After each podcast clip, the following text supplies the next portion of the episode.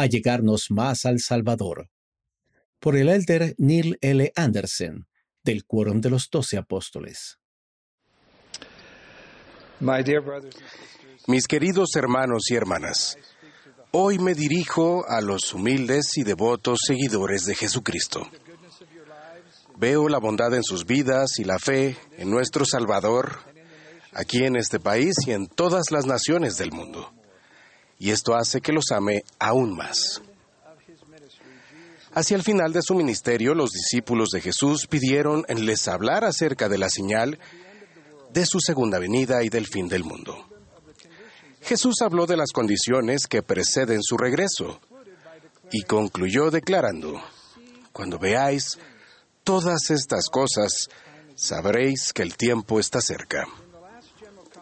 En la última conferencia general, escuché atentamente estas palabras del presidente Henry B. Eyring. Cada uno de nosotros, ahí donde nos encontremos, sabe que vivimos en tiempos cada vez más peligrosos. Todo el que tenga ojos para ver las señales de los tiempos y oídos para oír las palabras de los profetas sabe que eso es verdad. El Salvador elogió a sus valientes discípulos. Bienaventurados vuestros ojos porque ven, y vuestros oídos porque oyen. Ruego que obtengamos esta bendición al escuchar atentamente las palabras del Señor por medio de sus profetas en esta conferencia. El Señor explicó que en este periodo final antes de su regreso, el trigo, a quienes Él describe como los hijos del reino, crecería de lado a lado de la cizaña, aquellos que no aman a Dios y no guardan sus mandamientos. Ambos crecerían juntamente lado a lado. Este será nuestro mundo hasta que el Salvador regrese, con todo lo que es bueno y con todo lo que es malo, lado a lado. Quizás a veces no se sientan como una espiga de trigo fuerte y madura. Sean pacientes. El Señor dijo que el trigo incluirá tiernas hierbas que brotan. Todos somos sus santos de los últimos días y aunque todavía no somos lo que queremos ser, somos serios en nuestro deseo de ser verdaderos discípulos. Nos damos cuenta que a medida que aumenta la maldad en el mundo, nuestra supervivencia espiritual y la de nuestros seres queridos requerirán que nutramos, reforcemos y fortalezcamos más plenamente las raíces de nuestra fe en Jesucristo. El apóstol Pablo aconsejó que estuviéramos arraigados, cimentados y firmes en nuestro amor por el Salvador y en la determinación de seguirlo. Hoy y los días venideros requerirán un esfuerzo más específico y concentrado para protegernos de las distracciones y el descuido. Incluso ante las crecientes influencias mundanas que nos rodean, no tenemos por qué temer. El Señor nunca abandonará a su pueblo del convenio. Existe un poder compensatorio de dones espirituales y guía divina para los justos. Sin embargo, esta bendición adicional de poder espiritual no recae sobre nosotros simplemente por formar parte de esta generación. Llega cuando nos fortalecemos y fortalecemos nuestra fe en el Señor Jesucristo y guardamos sus mandamientos, al conocerlo y amarlo. Esta es la vida eterna, oro Jesús que te conozcan a ti el único Dios verdadero y a Jesucristo, a quien has enviado. Como bien sabemos, tener fe en Jesucristo y ser un verdadero discípulo es más que una decisión que se toma una vez. Es más que un acontecimiento único. Es un proceso sagrado y constante que crece y se expande a través de las etapas de toda nuestra vida y que continuará hasta que nos arrodillemos a sus pies. Con el trigo creciendo entre la cizaña del mundo, ¿cómo es que podemos profundizar y fortalecer nuestro compromiso con el Salvador en los días venideros? A continuación, les doy tres ideas.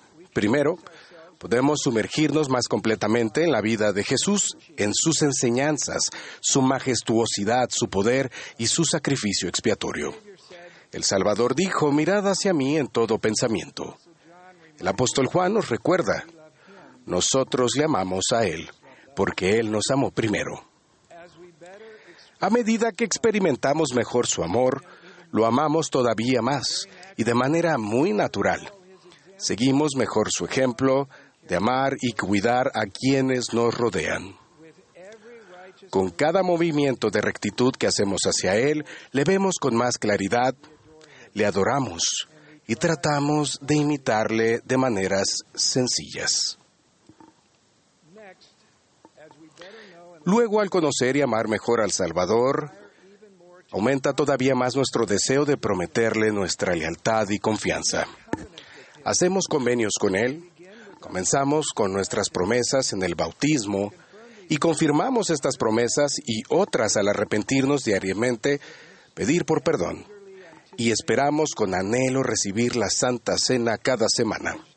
Nos comprometemos a recordarle siempre y a guardar sus mandamientos. Al estar preparados, aceptamos las ordenanzas y los convenios del templo. Al sentir la influencia de la eternidad en nuestros momentos sagrados y tranquilos en la casa del Señor, hacemos con alegría convenios con Dios y fortalecemos la determinación por cumplirlos. Hacer convenios y guardarlos permite que el amor del Salvador penetre más profundamente en nuestro corazón. En la revista Leona de este mes, el presidente Nelson dijo, Nuestros convenios nos acercarán más y más a Él. Dios no abandonará su relación con aquellos que ha forjado tal vínculo con Él. Como lo dijo de manera hermosa esta mañana el presidente Nelson, con la dedicación de cada templo, el poder adicional vendrá al mundo para poder fortalecernos, para poder intensificar estos esfuerzos del adversario. Podemos ver por qué el Señor indicó a su profeta que acercara más los santos templos a nosotros para permitirnos estar en su casa más a menudo. Al entrar en el templo, nos liberamos por un tiempo de las influencias mundanas que se ciernen en nosotros mientras aprendemos acerca de nuestro propósito en la vida y los dones eternos que se ofrecen por medio de nuestro Salvador Jesucristo. Finalmente, mi tercera idea. En este cometido sagrado, atesoramos, protegemos, defendemos y salvaguardamos el don del Espíritu Santo. Quizás, como recuerden, el presidente Pearson, el presidente Ballard y el elder Pearson hablaron sobre la advertencia profética del presidente Nelson que repetiré una vez más. No será posible sobrevivir espiritualmente sin la influencia guiadora, orientadora, consoladora y constante del Espíritu Santo. Este es un, dos, es un don que no tiene precio Hacemos todo lo posible por proteger nuestras experiencias diarias para que la influencia del Espíritu Santo permanezca en nosotros. Somos una luz al mundo y cuando es necesario elegimos voluntariamente ser diferentes de los demás. El presidente, el presidente preguntó recientemente a los jóvenes adultos, ¿se atreven a ser diferentes? Las decisiones que toman en su vida personal son especialmente importantes. ¿Siguen adelante contra la oposición del mundo? En una reciente publicación en las redes sociales pedí a mis condiscípulos compartieran las decisiones que habían tomado y que les exigían ser diferentes del mundo. Recibí cientos de respuestas y aquí son solo algunas de ellas. Amanda, soy enfermera y trabajo en la cárcel local. Intento cuidar a los reclusos como lo haría Cristo. Rachel. Soy cantante de ópera y a menudo se da por sentado que me pondré cualquier vestido que me den, sin tener en cuenta la modestia. Como he recibido la investidura, les dije a los productores que mi vestuario debe ser modesto. No estaban contentos, pero hicieron las modificaciones, aunque de mala gana. No cambiaría la paz que proviene de ser testigo de Cristo en todo momento. Chris. Soy alcohólica en proceso de recuperación, digna de entrar al templo y miembro de la iglesia. No guardo silencio sobre mis experiencias con la adicción y la obtención de un testimonio de la expiación de Jesucristo. Lauren. Estaba escribiendo una breve obra con mis compañeros de la escuela. Querían que mi personaje tranquilo y reservado tuviera un repentino arrebato de lenguaje vulgar. Me presionaron mucho, pero me negué y me mantuve firme. Adam. Muchas personas no me creen cuando digo que guardo la ley de castidad y me abstengo de consumir pornografía. No entienden la ventaja que suponen el gozo y la tranquilidad que siento por ello. Ella. Mi padre es miembro de la comunidad LGBTQ. Siempre tomo en cuenta los sentimientos de los demás cuando doy testimonio de Cristo y soy fiel a lo que creo. Andrade. Decidí seguir yendo a la iglesia cuando mi familia decidió dejar de hacerlo. Y finalmente, Sherry. Estábamos en un evento en la mansión del gobernador. Empezaron a servir champagne para brindar. Insistí en que me dieran agua, aunque el personal dijo que sería ofensivo. Brindamos por el gobernador y yo sostuve mi vaso de agua en alto. El gobernador no se ofendió. El presidente Nelson ha dicho, sí, ustedes están viviendo en el mundo, pero tienen formas y normas diferentes al mundo.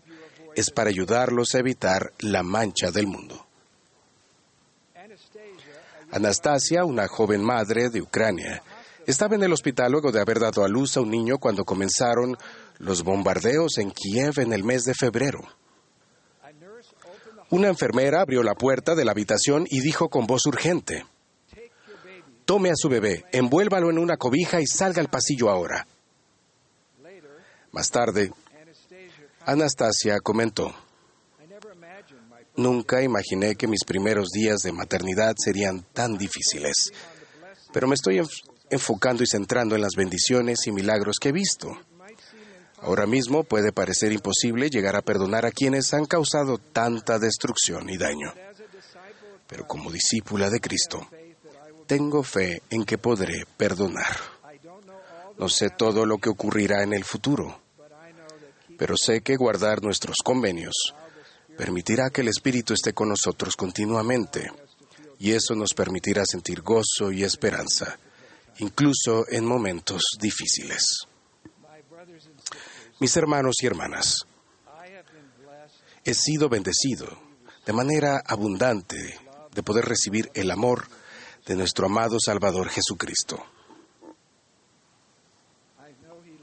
Sé que Él vive y que guía su santa obra.